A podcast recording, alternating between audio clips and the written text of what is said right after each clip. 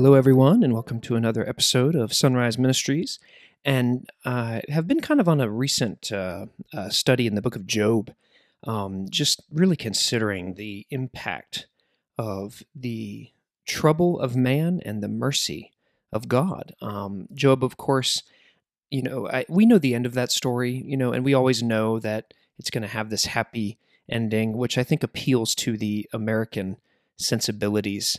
But Job, when he lived that event, which I'm a Bible believing Christian, and I believe that he lived that event, it was not just a allegory or a story or those type of things, as I consider that text to be um, um, a real event that took place.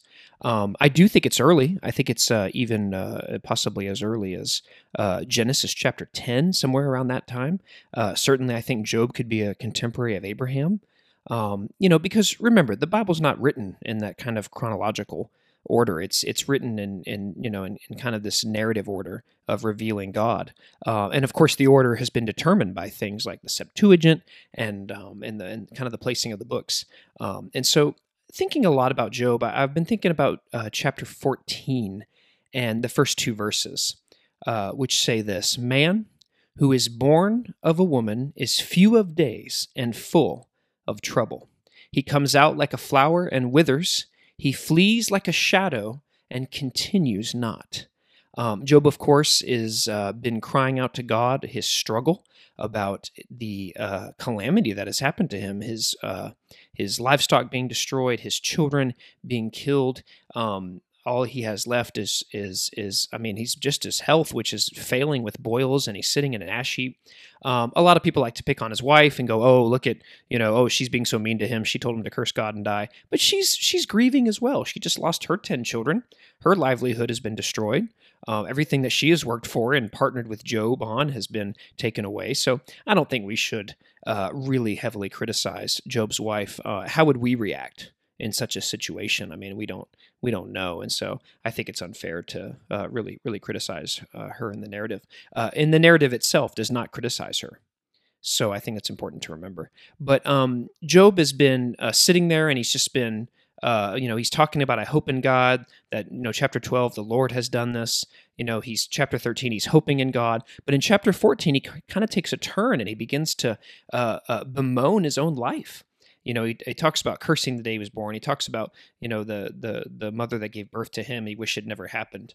Um, and and he, and he says this line that that I think is is amazing, especially for the modern world. Man who is born of a woman is few of days and full of trouble.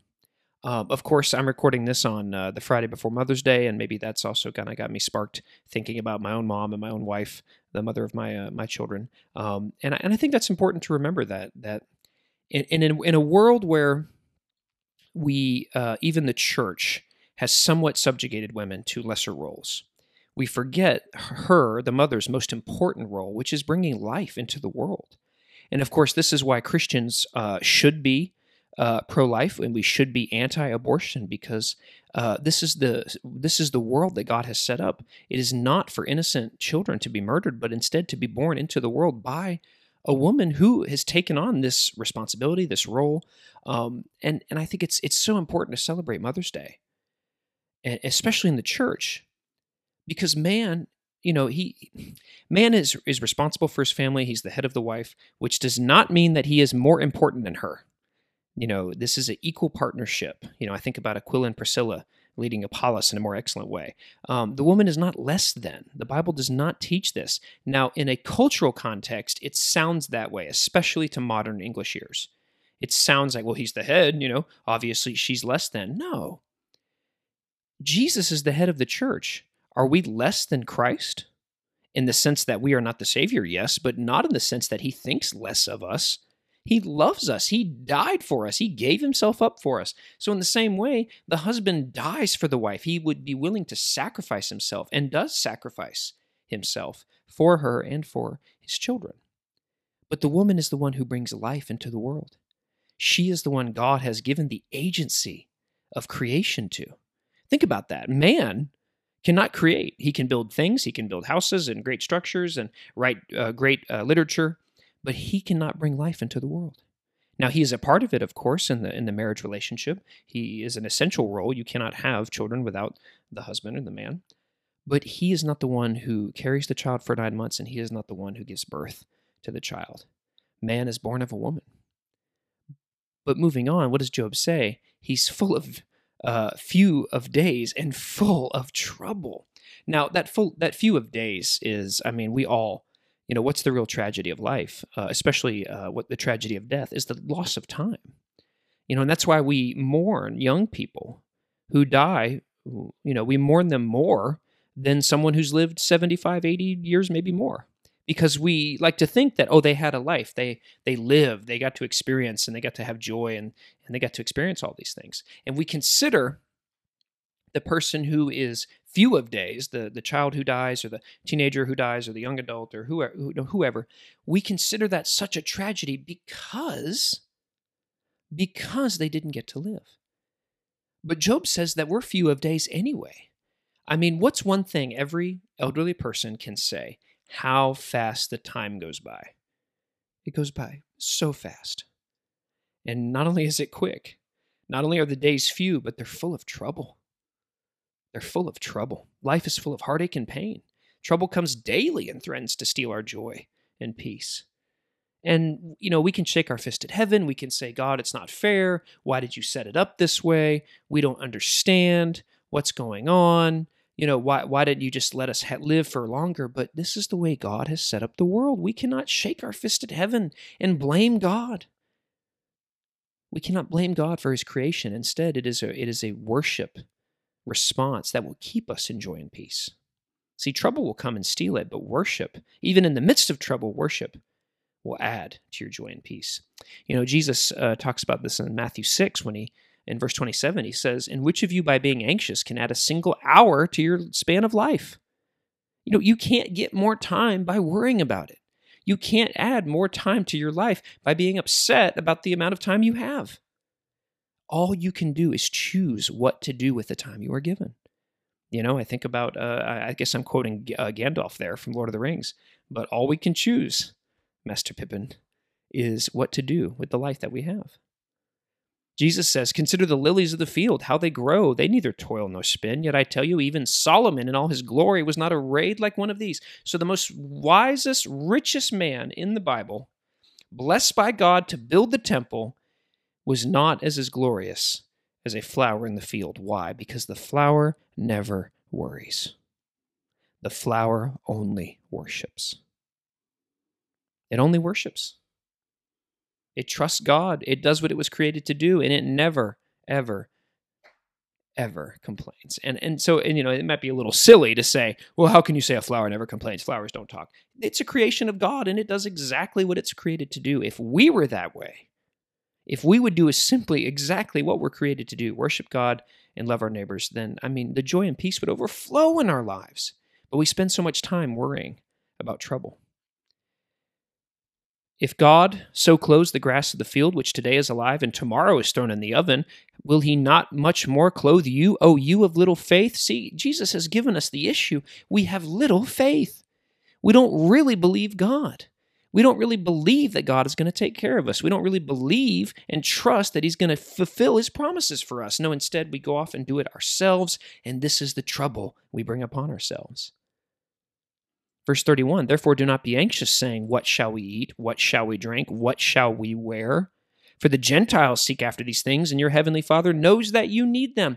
Our prayer request, over and over again, become about us so quickly. God, help me do this thing. Help this relative. Help this person. Please, God, you know, do this. But instead, what if we simply would realize that God knows what we need? He already knows the prayer request. He knows the issue that is coming in your future that you don't even know yet, that you don't even know you're going to ask a prayer request for at your church next time. You don't even know yet, but God knows. Now, is this to say you shouldn't ask for prayer? No. But if you only ask for prayer, if you're only seeking God when trouble comes, if you're not worshiping, then you may not have the right relationship with God. You may not have the maturity in, in the faith that you think you do. Verse 33 Seek first the kingdom of God and his righteousness, and all these things will be added to you. Instead of worrying about our, the few of days and full of trouble, seek the kingdom of God. Worship, and these things will be added to you. And then verse 34, which which I I need to tattoo this onto my brain. Therefore, do not be anxious about tomorrow, for tomorrow will be anxious for itself. Sufficient for the day is its own trouble. You cannot do anything about tomorrow. You can make plans, as the book of James says, but if the Lord wills, they will happen or they will not. Blessed be the name of the Lord. I mean, this, this is the consistent message of the Bible. We do not, I repeat, do not truly plan our steps. God plans our steps. God sets the path before us. And I'm so glad because if it was up to me, I would go off the cliff of sin and into hell. But God so richly in mercy put guardrails for me. God so richly in, in grace gave salvation to me. God so richly loves me. And by doing so, keeps me out of trouble. In Job 14 and in verse 2, Job says he comes like a flower and withers. And you know that's true. That's true. There is a there's a good sense in which um, you know the, the the sun withering grass and withering flowers and, and and those those flowers dying and being cast into the fire. You know what's what's the heat that is put upon us in our world? I think it's stress. I think it's um, you know certainly these these spiritual issues that a lot of people have. Um, Christians just simply trying to be faithful members of the church, you know, uh, can wither you. Um, but I think the real issue is what we're rooted in. Um, growth growth tapers off when we are not grounded in the rich soil of Jesus Christ. You know, it's it's it's the Sermon on the Mount with the rich the the I'm sorry, not the rich man, but the man who built his house on the sand and the one who built his house upon the rock. The sand has no depth, it has no foundation, it is immediately washed away by water. But the rock, the good foundation, keeps us, you know, keeps our structure from from failing, keeps us upright. But there's another issue. It's is not just uh, being built upon the rock, but having good, rich soil. In Matthew 13, verse 5, Jesus is giving the parable of the sower, and he says, Other seeds fell on rocky ground where they did not have much soil, and immediately they sprang up, since they had no depth of soil. But when the sun rose, they were scorched. And since they had no root, they withered away, scorched. This is what the world does to us. The world puts the heat upon us. And if we have no root in Jesus Christ, see, see, this rocky ground could even be your cultural Christianity. And so many people have sprang up, but they have no depth, they have no root, they have no true uh, root in good, nutrient filled soil. And spiritually, when the, when, the, when the heat comes, they die, they wither away. How many people if your church was besieged by the government and there was simply a government official at the door of your church trying to get names and addresses to find out who was going to that church for future, you know, I don't know what. If you say, oh, you're crazy, that'll never happen. Well, it's happened before. Just read a history book. It's happened all the time. It's happening in Canada right now. If you have no root, you will wither away. It would be so easy right now for Pastor Jim Coates, the, the pastor in Canada, who's who went to jail for for preaching the gospel and is refusing to um, um, shut his church down. This church is meeting in secret right now. And, and if you're one of those Christians who is standing there going, well, Romans 13 says you just need to listen to your government, you have no depth of soil. You've taken Romans out completely out of context, and if the when the heat comes, you will wither away. And if you say, oh, that's so harsh, yeah, it's harsh. It's scripture.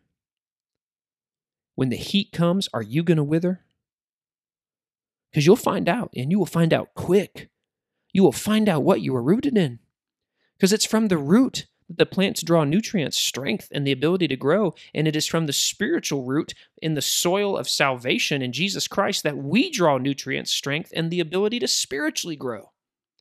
If the root is weak, the foundation is, is, is going to fail, the flower will wither, and we will fall. We must be rooted in Christ and Christ alone. Not cultural Christianity, not a version of Jesus that we can get at the supermarket. No, we need the truth. We need the Lord Jesus Christ and the soil that He has. I think about this a lot this idea of scorching, because this is what the world does. And, and there's so, there's so much of American Christianity that is um, oh is this persecution? You know someone being mean to me someone going oh you're stupid for believing in God. How could you believe that? No.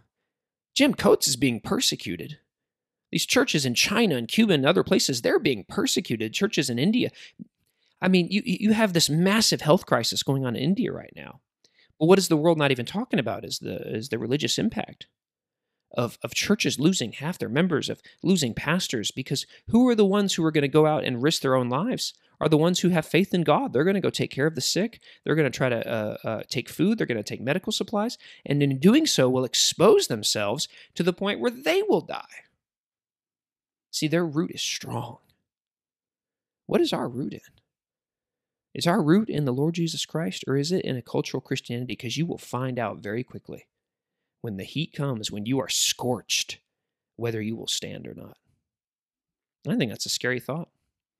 I think it's a very scary thought. I think um, in Matthew seven, when when when God says, "Depart from me, I never knew you," to the ones who even casted out demons, but they never knew God. They never had a root in Him. They never had a a, a, a foundation in the rich soil of the Spirit. When Job says he comes out like a flower and withers, this is what he's talking about. Life is short. I mean, it is truly, truly over quickly. So, what are we rooted in? Because if your root is weak, your flower is going to wither. Your, your, your, your witness is going to fail. And we, we see it right now. We see people hiding behind Romans 13, hiding behind, well, I'm just going to listen to the government because, you know, no, it's not bad to listen to government. Government is not this mono, monolithic evil conspiracy. I mean, uh, it, people mostly can't get anything done, you know, half the time. I don't, I don't know how they could all be on, in on this grand conspiracy. Even though I do, I do love conspiracies. I think the truth is this: is that the, the only conspiracy is the evil one. You know, Satan, who is roaming the earth like a roaring lion, he's devouring, and he is devouring those who are not rooted in the Lord Jesus Christ not rooted. You know, I, I, let me uh, let me turn to Matthew 13 actually, because I want to I want to take a deeper look at this just for a second. This idea of of the root foundation, you know, in rich soil, because we we reread um, parables like the parable of the sower, and we just go, oh well, you know, um, but look at the entire context. It says, A sower went out to sow, and as he sowed, some seeds fell among the path, birds came and devoured them. Other seeds fell on rocky ground. Here's our verse. When they did not have much soil, they immediately sprang up. They had no depth, and when the sun rose, they were scorched. And since they had no root, they withered away. But other seeds fell among thorns, and the thorns grew up and choked them. Other seeds fell on good soil and produced grain, some a hundredfold, some sixty, some thirty. He who has ears, let him hear. What is good soil? Because this is the key. Notice that every other seed fails. And why did they fail? Because of location. They did not have good soil. Where is the good soil?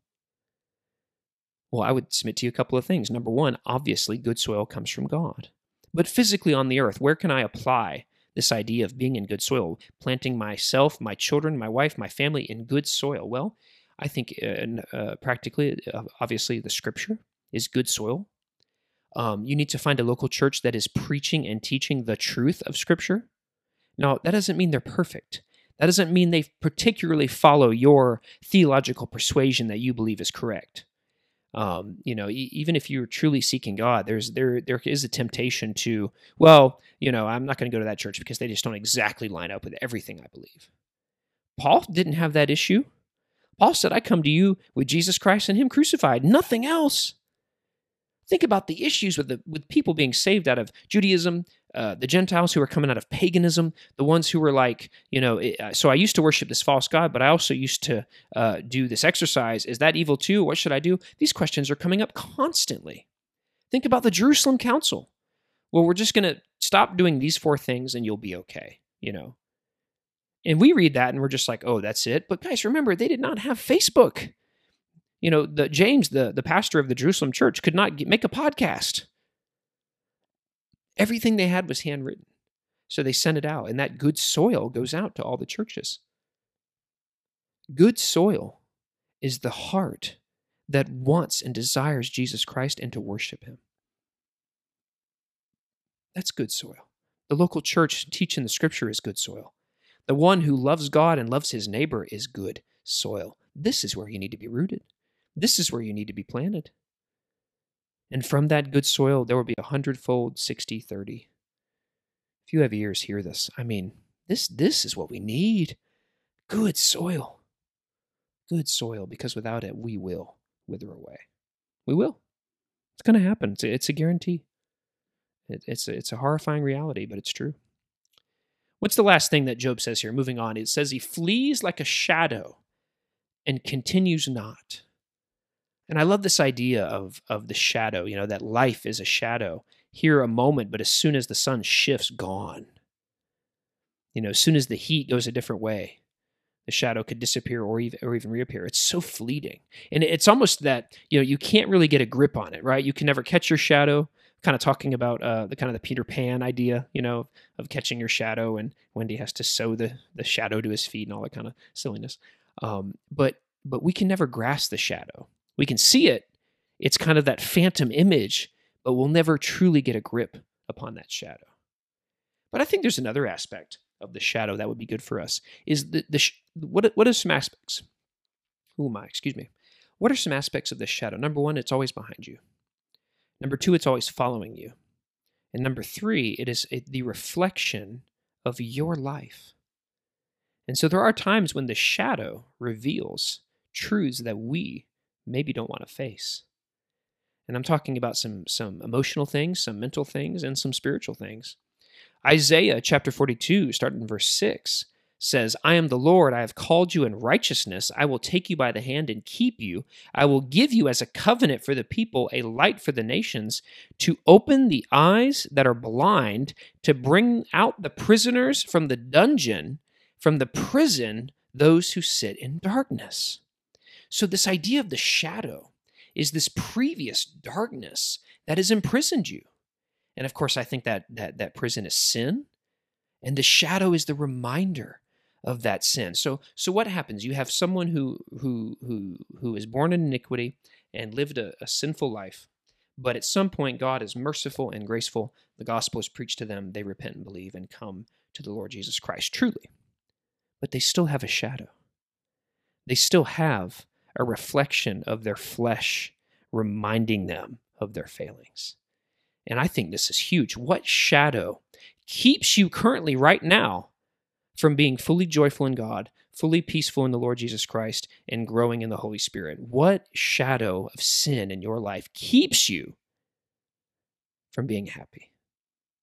You know, I, for me, I think a lot of times it's uh, I I've always been the young guy at events or, or preaching a sermon, and I've always kind of felt the shadow of, well, you know, good job, Sonny, kind of getting that pat on the head. You know, you did a pretty good job, but let, let the adults take over from here. And right or wrong, but I mean, that's kind of how I feel. You know, and so that shadow kind of follows me around a little bit. But it's important to recognize because you can only you can only deal with an issue when you know the issue is there. If you are ignoring it, if you're never looking back, if you're never examining, how you're growing, how you're living, how your your spiritual your spiritual walk is going, your maturity, then you're never going to grow. You're never going to improve. You're going to be stuck in always remembering your past failings, past sins, and never moving forward. What shadow is stopping you right now? I mean, you could have a shadow of some hurt in the past that is that is affecting your marriage, your relationships with your children, your uh, uh, possible future relationships, your relationship with your pastor at your church or your the church as a whole. You know, you might have been wounded by some other church and now you're so afraid to open up that you're never going to truly be a part of that local family. I mean, what a terrible thing. So we have to recognize these shadows. We have to recognize that this thing has happened. Job is recognizing this shadow is his grief. This shadow is going to be upon him probably the rest of his life. And even though it has a happy ending at the end of the book, the shadow is going to be there. And Job is bemoaning his own birth. He's saying, Why did this happen? Why curse the womb that bore me? You know, he's cursing his own life. This is a shadow hanging over him that God would allow me to live and suffer such pain. What shadow do you need to be removed from your life? What shadow is keeping you from truly worshiping God. Because we could look at, uh, uh, think about Isaiah 58, verse 8. And they're talking about God here. Look what God can do to break the sin, the darkness, and the shadow over your life. Then shall your light break forth like the dawn, and your healing shall spring up speedily. So just like the sunrise breaks the hold darkness has upon the upon the land, God's light's going to break forth like the dawn. The healing is going to grow up. So God from rich soil is going to grow up healing in your life.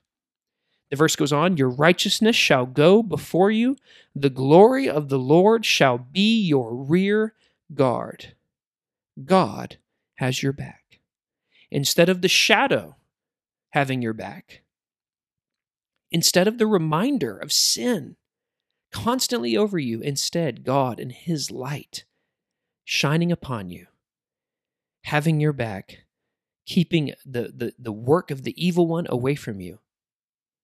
God will remove that shadow. God will be the reflection of your life. And He should be. He should be the reflection. And I, and I think this is huge. I think this is so important that God would, would when people see us, they, we, we would reflect God in such a way that they would know we are Christians before we even open our mouth. But it is important to open your mouth.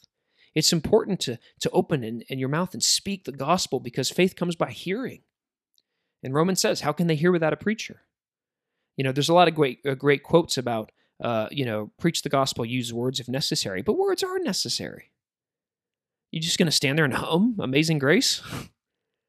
So you must preach. You must open your mouth. You must demonstrate a witness of the Holy Spirit. I mean, this is apologetics in a nutshell. You know, give a reason for the hope that is within you. How many are trying to uh, defend the Christian faith, but they inside of them have no hope?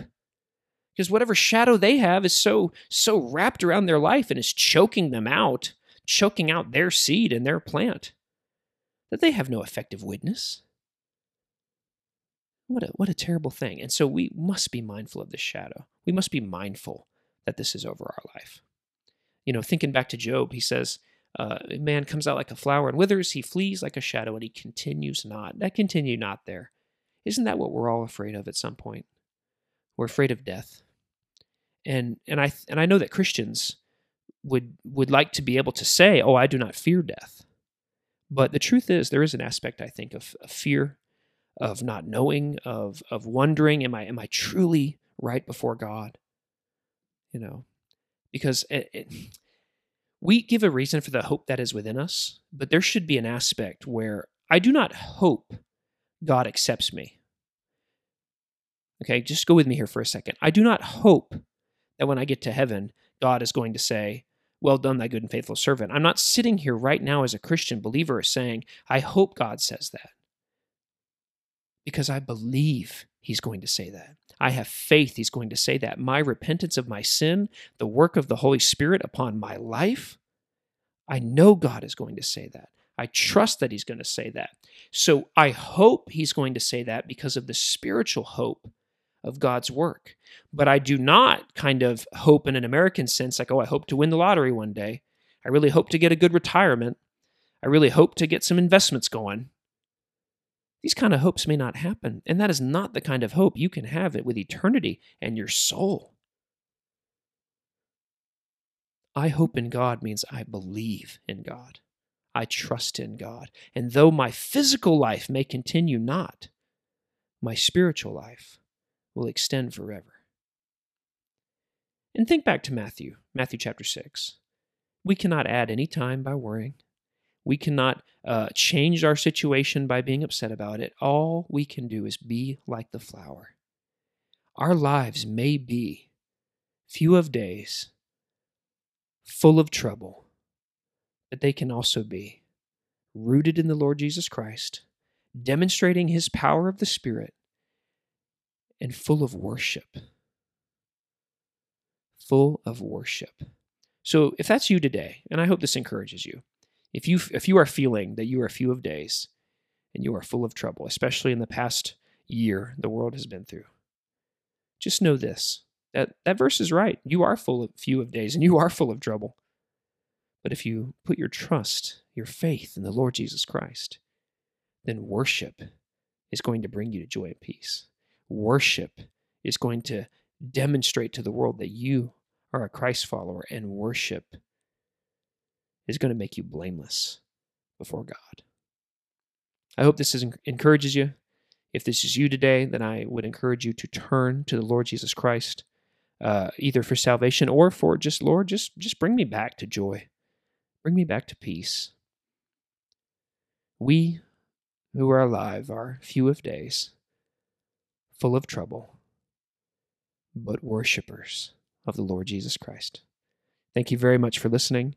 God bless you, and I'll see you next time.